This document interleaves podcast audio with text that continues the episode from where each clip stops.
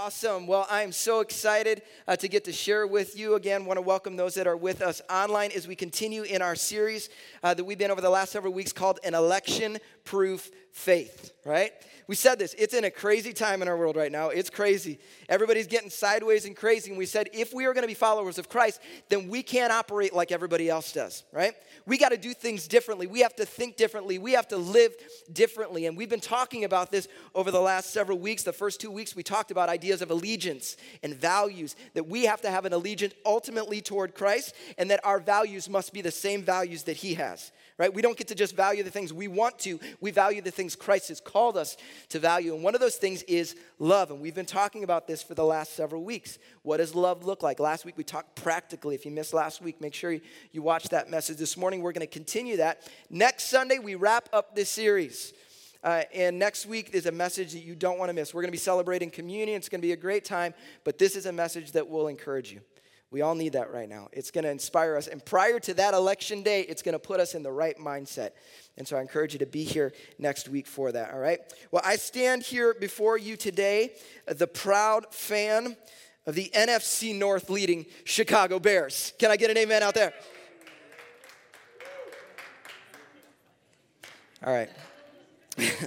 so, so when I say that, there's a small contingent of it. Where are my Bears fans out? Where are my Bears fans at? Okay, we got some Bears fans. I love it. That's great. So the Bears fans in the room get all jacked up when I talk about this, right? Because we are five and one and clearly leading the division, okay?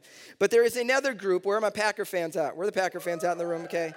You're annoyed with me right now because here's what you're saying in your mind. You're saying, okay, Greg, I understand that technically their winning percentage is higher, but we are clearly the better team. We just had a bad week. I get that, okay? Where are my depressed Viking fans at? Where are the depressed Viking fans? You don't even want to admit it, most of you. That's fine, right? Because because you're just, you're just like, you know, you're playing for the number one draft position right now, right? That's what you're playing for this season. That's just where you're at. It's okay. Okay, I know there's some other people who like some other teams, but then the other contingency is the people who are really annoyed with me using sports analogies. Where are those people at? Okay, right? Yeah. okay, I get it. Some of you tell me all the time, you're like, why do you do that? Like, get over it. I like sports. Sorry, okay?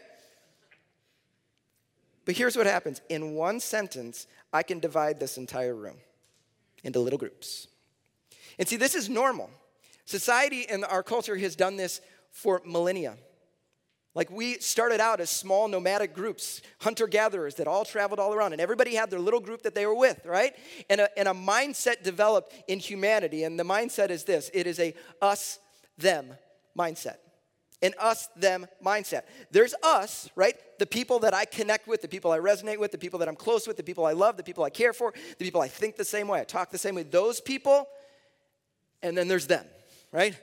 And the thems are just everybody who isn't us. They're, they're the people that we don't connect with in the same way, right? And, and it's okay. Like us, them is a very clear way. It's a way to, to make sense of our world. It's a way to understand our world. It's a way to organize things, right? It just makes sense in our mind. We divide things out that way.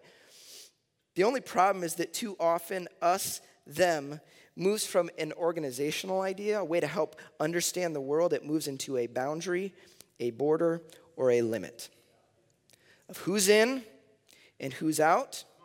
These are my people, those are not my people. Sometimes it's a limit to say, I'm only going to go this far. And if there's one area where this is abundantly clear, it is love.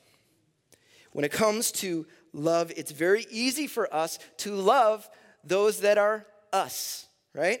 The people that are our people, that like us, that think the same way we do, all those things, right? But it's very challenging to love them.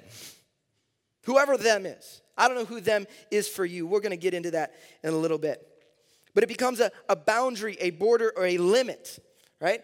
The, the fact that they're not us, suddenly, I, I don't, I don't know what I'm going to do with those people, right?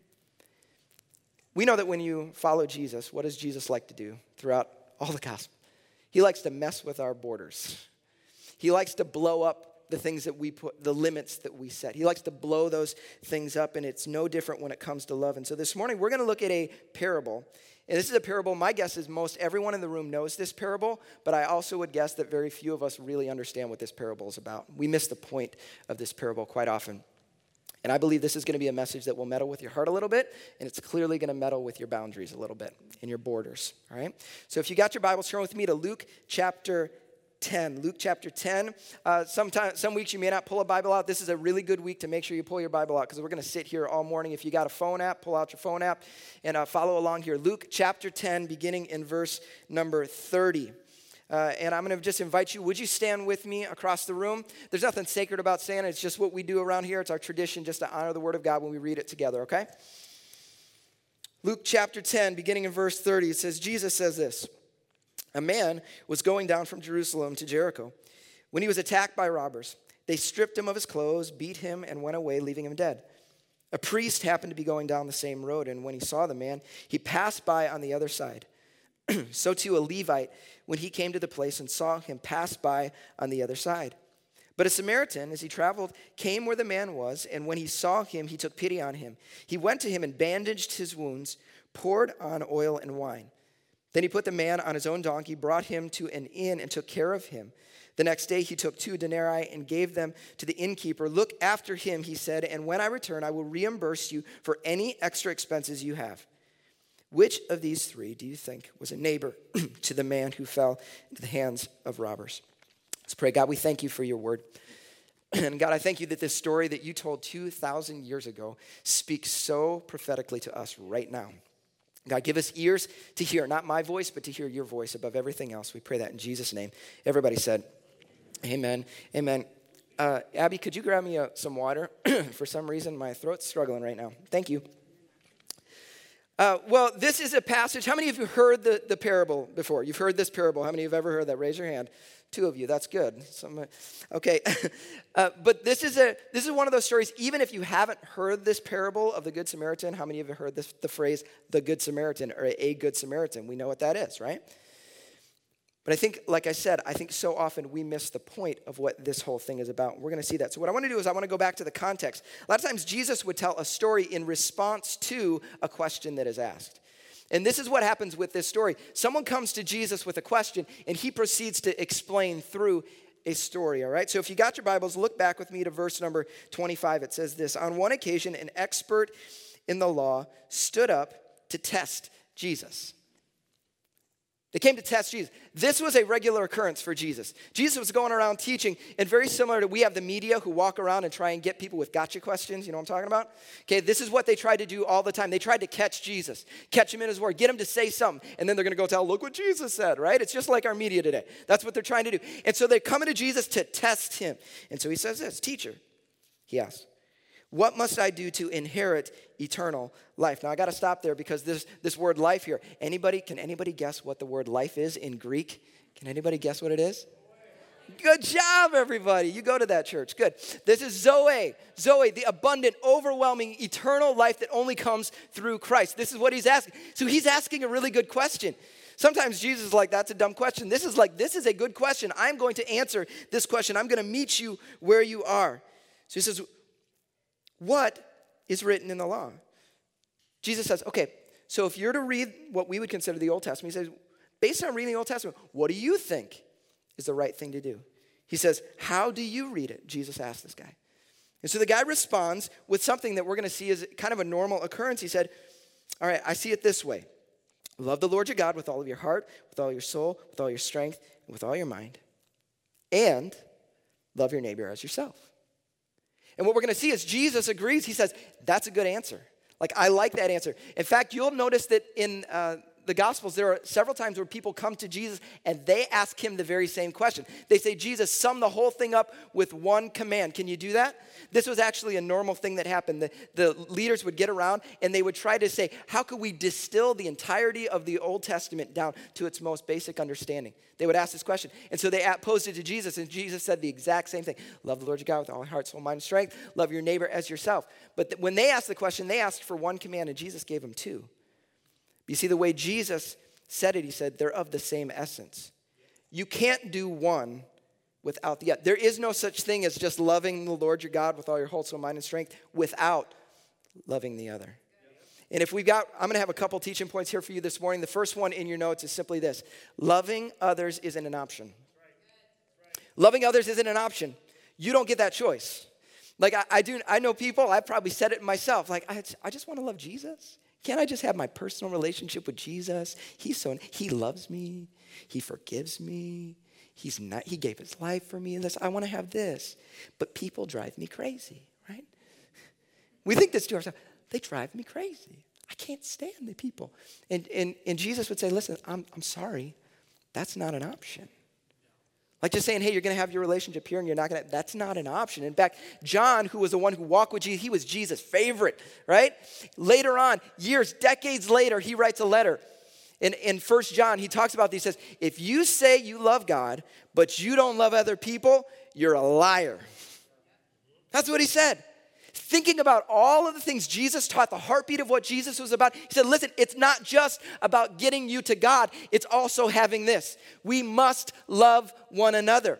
It's not an option for us. And so, he continues in the passage, he says, You've answered correctly, Jesus replies. He says, That's what it's about. It's about loving God, it's about loving others. That's, that's what it's about. And then he ends what should be the end of the story here. He says, Do this and you will live. Right? And that's the point where you like tie the bow. Jesus answered the question, good deal, let's move on. But he doesn't because the guy comes back to him, and what does he ask? He asks the same kind of question my kids do. Because I tell my kids to do things sometimes, and then they try to find their way out of it. You know what I'm saying? Right? Like, how can I get, how can I work my way around this one? Like, you didn't really mean this, right? We all do that. I'm always looking for the out. Like, I'm thinking, what's the lowest amount of things I have to do, right? I got enough stuff going on in life. And so he answers this way He says, Okay. But he wanted to justify himself, right? This man wanted to justify, that word justify, it means he wanted to prove himself right. He wanted to defend himself. And so he says this So, who is my neighbor? All right, I got to love my neighbor as myself. I get that, Jesus, cool, but who is my neighbor? Can you tell me the box? Right? We all love the box. Tell me the box. Tell me the box of people that I need to love. Tell me the box. What are my limits? Where are my boundaries? Where do I where do I get to say yes and then therefore I get to say no to loving? Like get just tell me where that is. We all like that. I love to know what the limits are. Give me the limits here, Jesus.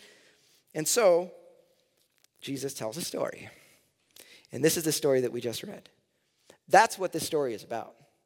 That's what Jesus is trying to communicate to us. So I want to give you just a few details in this story so if you've never heard this story before, you can have a better understanding of what this thing is about. It says Jesus says, "A man was going down from Jerusalem to Jericho." Now I'm going to stop there for a second because a lot of times when we read in scripture, they use the word down and up a lot. And for us, we use up to north, like I'm going to go up north or I'm going to go down south, right? So when you read this, a lot of times if you look at a map, it's really confusing. They're speaking of elevation, not evolution, elevation, okay?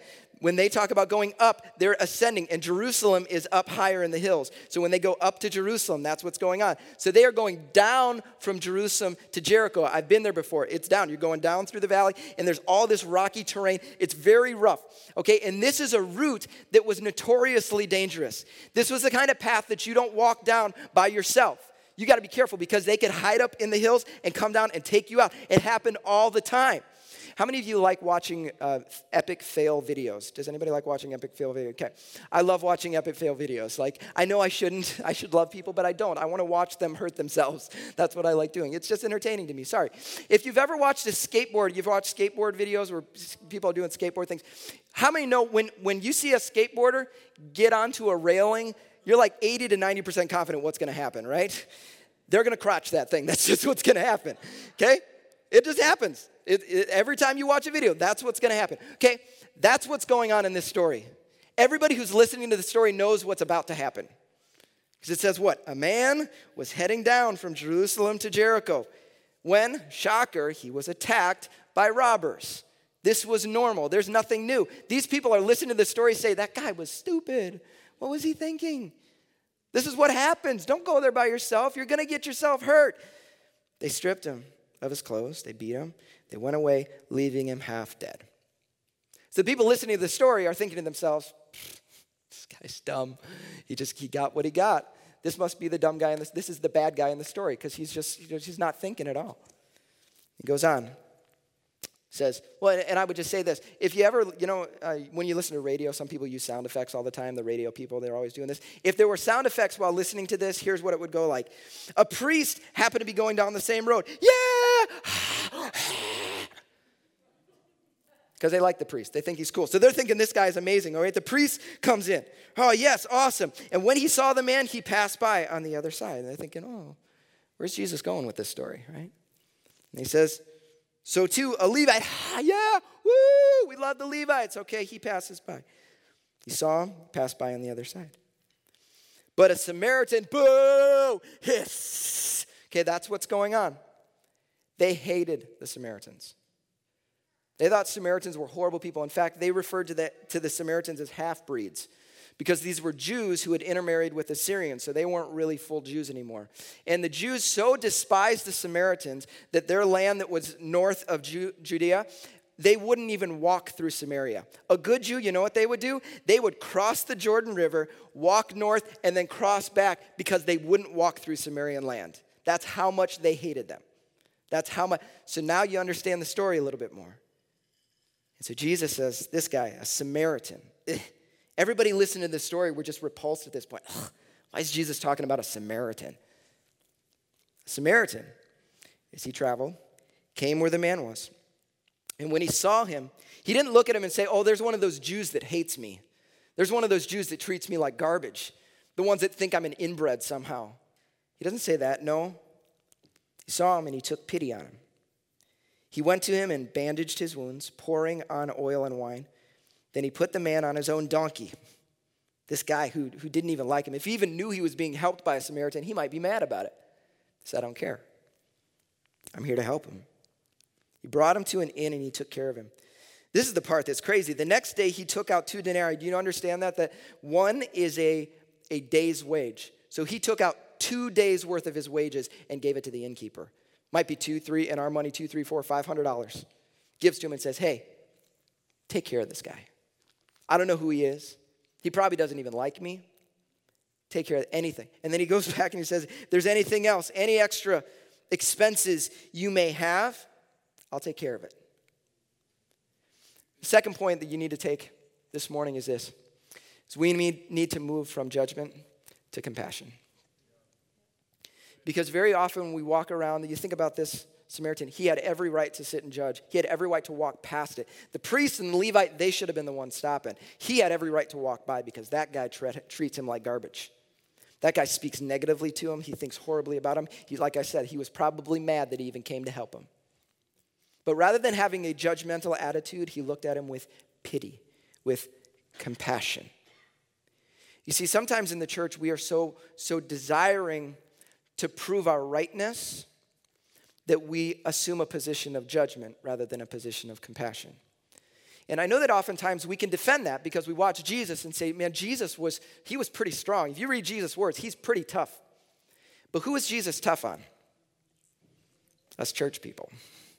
He was tough on the followers, the ones who should have known better, the ones who should have been living differently. He came at them real tough. But when it came to those who were far from him, was a position of compassion.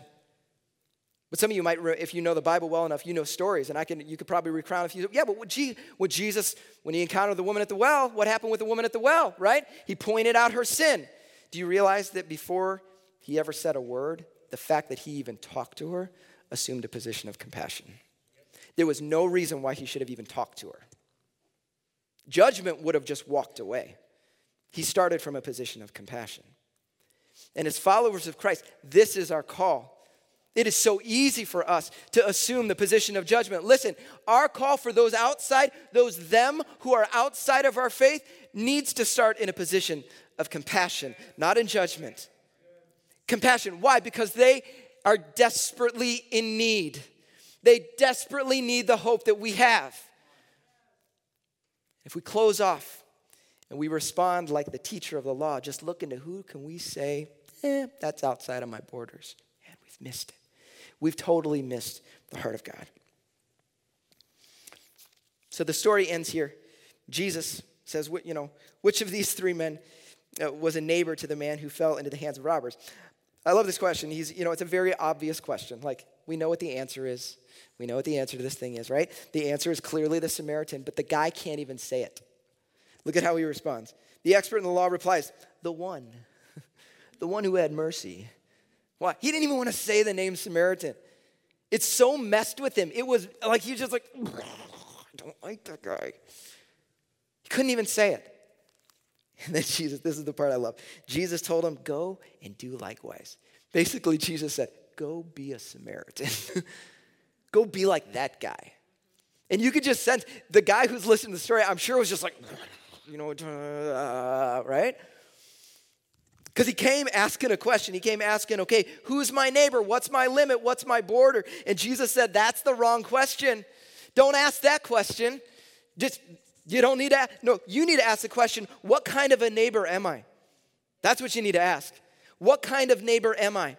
Am I living out who call, God has called me to live? Or have I set up barriers to my love? Borders to my compassion. And so I want to get to our big so what this morning. Every week we ask the question, so what? What's the point of this thing? If you forget everything else I say this morning, if you fell asleep this morning, wake yourself up and listen to the main point here this morning. It's simply this when it comes to love, there is no them. When it comes to love, there is no them. We love to live our little us them thing. We love to treat the us's one way and we tend to treat the thems a totally different way. But Jesus says, I'm sorry, that's not an option. You want to call yourself a follower of Christ, you don't get to live like everybody. Everybody else does that. It makes sense to everybody else. It might make sense to you. Guess what? It makes sense to my mind, but I don't get to do things the way I want to. I have to be renewed in my mind to follow the way Christ has called me to follow. That means there is no them when it comes to love. Us, them, that mindset, it's fine as an organizational technique, right? I understand different groups of people. We got Bears and we got Packer fans. I can. It helps us divide and helps us understand those things. But when it begins to bring borders and limits, it becomes destructive. If you've ever heard the, this story, a lot of us we think, what's the point of the story? Be a good Samaritan, right? Be a good Samaritan. You know, if somebody's driving down the street and their tires out, you should pull over and help them, right? Or you know, you got you meet somebody and they're in need, you know, give them a cup of water. Hey, those are good things to do. Jesus said we should do those things. So I think that's a good thing, but that is not the point of this story. This isn't about being a good Samaritan, right? This story isn't meant to tell you to go help a stranger, although maybe you should do that sometime. This story is meant to blow up any borders that would limit your love for others to blow up your borders. Anytime you would want to stop, you find yourself to say, No, got to blow that thing up. Sorry. There isn't anyone who gets to be on the exempt list. There is no border, there is no limit. See, Jesus is telling these religious leaders, you know, they, they're, they're wanting to know, you know, okay, how do I do this thing? And he's saying, listen, you got to love your neighbor as yourself. And then he takes the one person they despise and says, like that guy the one you don't like, the one you don't get along with. And it's not just any kind of love. We've been talking about this for the last several weeks, right? Maybe you've heard this before a self sacrificing, laying down of your rights, preferring the other above yourself. That kind of love. The First Corinthians 13 kind of love. Remember how we said this last week? That's although we say that at weddings, that's not really a wedding passage. It's about how we love others. Remember? What kind of love is it? It's a love that is patient, that's kind. It's not envious. It's not boastful. It's not dishonoring. It doesn't anger easily. That kind of love, it goes on and on and on. That's the kind of love. And Jesus is saying this love them that way. So, the question I want to ask you here as we close up this morning is this Who is the them you struggle to love? Now, many of you, you're, you're good church people, and so you would say, Oh, Greg, I love everyone. I mean, I'm a, I, I know Jesus has called me to love people. I love everyone. Okay, great. Well, then I'll ask you a better question, okay? Who is the them you struggle acting loving toward? Not a feeling, not like, oh, I love them, because we don't love everybody, that's fine. Who do I struggle acting loving toward? That I respond with a 1 Corinthians 13 kind of love. Who is that tough for me? Where is that difficult for me? Now, I'm going to ask you to do something here this morning. If you're not already taking notes and you have a piece of paper and a pen, I would encourage you to take it out right now. If you don't have a piece of paper or a pen, I'm going to this is one of those few times take your cell phone out right now. Everybody, you can take your cell phone. It's okay. I'm allowing you to do that. Take your cell phone out and open a note. Okay?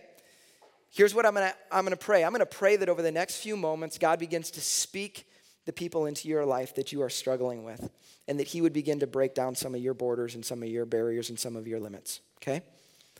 Now, when I say, who do you struggle? Who are the them you struggle acting, uh, loving toward? My guess is some of you know a name right now. When I say, who do you struggle to love? You got the name right now. It's, it's in your family, it's a neighbor, it's a coworker, it's somebody at school. If that's it and God's speaking that to your heart, write it down.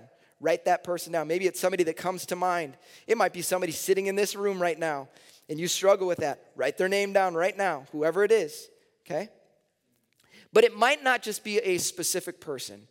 It may not be a specific person, it may be a type of person. See, thems aren't just individuals, thems oftentimes are groups of people. And so for some of you, it might be a personality. Like there's just a certain personality that drives you nuts, right? And when they walk in the room, you know that, and you're like, those types of people drive me crazy, right? I don't know who that is for you. Maybe it's more than that. Maybe it's an issue of like what they like. Like me, you don't like me because I like sports so much. You don't like athletic type people. You don't like, you know, people that are musicians. You don't like creative people. You don't like whatever it is. I don't know. Maybe it's a type of person you don't like. Maybe it has an issue of education. You can't stand super educated people. They drive you nuts. Or on the flip side, you can't stand un- uneducated people. You have negative thoughts toward you have a hard time truly loving them. Maybe it's uh, people when it comes to basic things like socioeconomic standing. You struggle being loving and acting loving toward the poor, or maybe on the flip side, you struggle acting loving toward those who you would consider to be rich. You have an attitude toward them. You struggle with that. Uh, maybe it's it's other issues. We've been talking, you know, over the last several months about issues of race. Is it someone of a different race that you struggle with? Somebody that's white, somebody that's black, somebody that's brown. It's a struggle. It feels like a border to your heart a little bit. Some of you, maybe it's not just that, it's just the concept of someone who you would consider a foreigner. And you say, I struggle loving that person. I struggle loving that type of person. They're a them for you. In the same note, maybe it's someone who struggles to speak English. English is not the primary language, and you struggle. And when you encounter those people, you feel yourself, sense yourself having thoughts that maybe aren't the most loving. They may be a them to you. Is it possible that's a group that you struggle with? Uh, maybe it's issues just people that look different than you, they smell different than you. it's a struggle for you. Uh, maybe it's different communities that have different, you know, challenges. Maybe it's issues of addiction. You know, people with certain addictions you just get frustrated by. Maybe it's part of different sexual communities you would consider. Maybe anybody part of the LGBTQ plus community. And your natural response is not one of loving, you struggle there. Now, the whole point of this is not to say, hey, you're going to do this with everybody who agrees with you. You're going to agree with everything. No, the question is, do you struggle to act loving? Are you loving this community? Maybe it's people of other religions. You find yourself getting rather defensive and getting a little uh, angry and argumentative with those of other religions, or maybe potentially those of no religion at all. And instead of acting in a position of love, you act some way differently. Is that possibly a them to you? Or let me just speak the clearest one right now, and that's just an issue of red or blue. Republican, Democrat. And you find yourself getting angry. You find yourself getting mad. You find yourself in different positions because of the way someone votes. And when you see that person, you sense yourself getting angry, right? You, you struggle to act loving, even if it's somebody that you know. As soon as you find out that reality of what, what they vote for, if it isn't the way you want them to vote, suddenly your position is different. Your desire to love kind of goes out the window. I, I believe this honestly. If Jesus was telling this parable in 2020 in America, if he was telling this story to a group of Biden supporters, the, the Good Samaritan would have been a Trump supporter. And the flip side would also be true. Okay? If he was speaking to a bunch of Trump supporters, it'd have been a Biden supporter. Why? Because it would meddle with some of us. For some of you, you are mature and you've gotten past that. But for some of us, this is a hard point. This is an area that we're struggling with, and I'm not speaking to it to belittle, I'm speaking it to because if we are not careful, we set up borders and boundaries where they're not supposed to be. And we allow something like that, who you vote for, to cause, to impact your ability to love someone who Christ has died for. So, this is the challenge. When it comes to love, there is no them. So, what I want to do is, as we wrap up here, is go to one last passage. Remember, I talked about 1 John.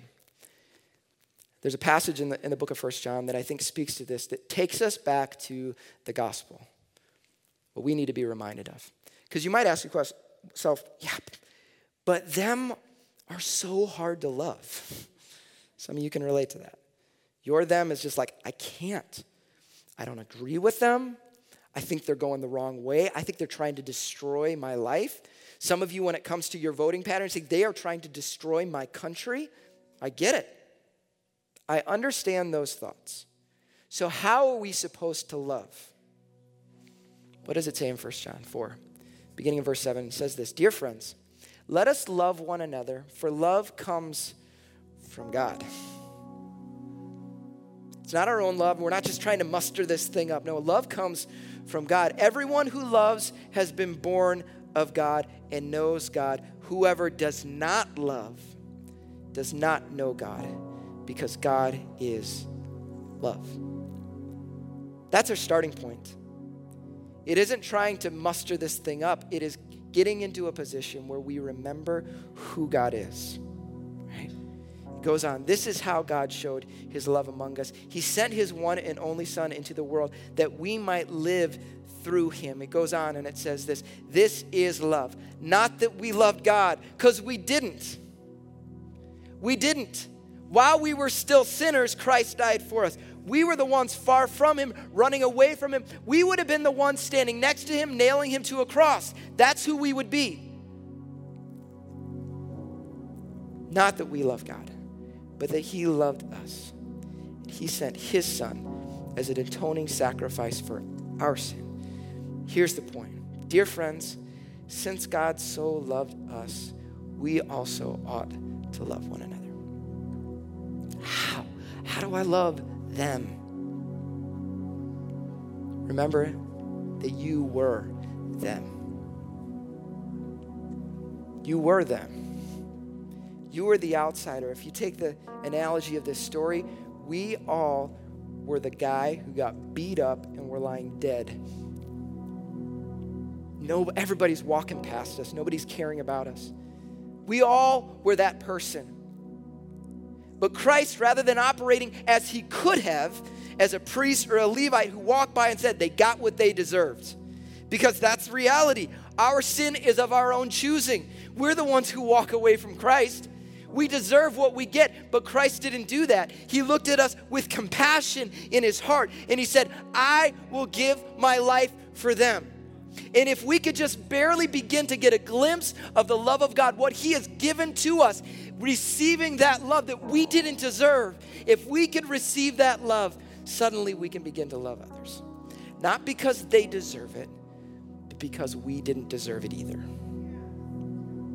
when we understand His love for us, we can share it with those around us. So, my challenge to you is I pray that God spoke to your hearts. And there may be some people, some thems out there that you're struggling to love right now.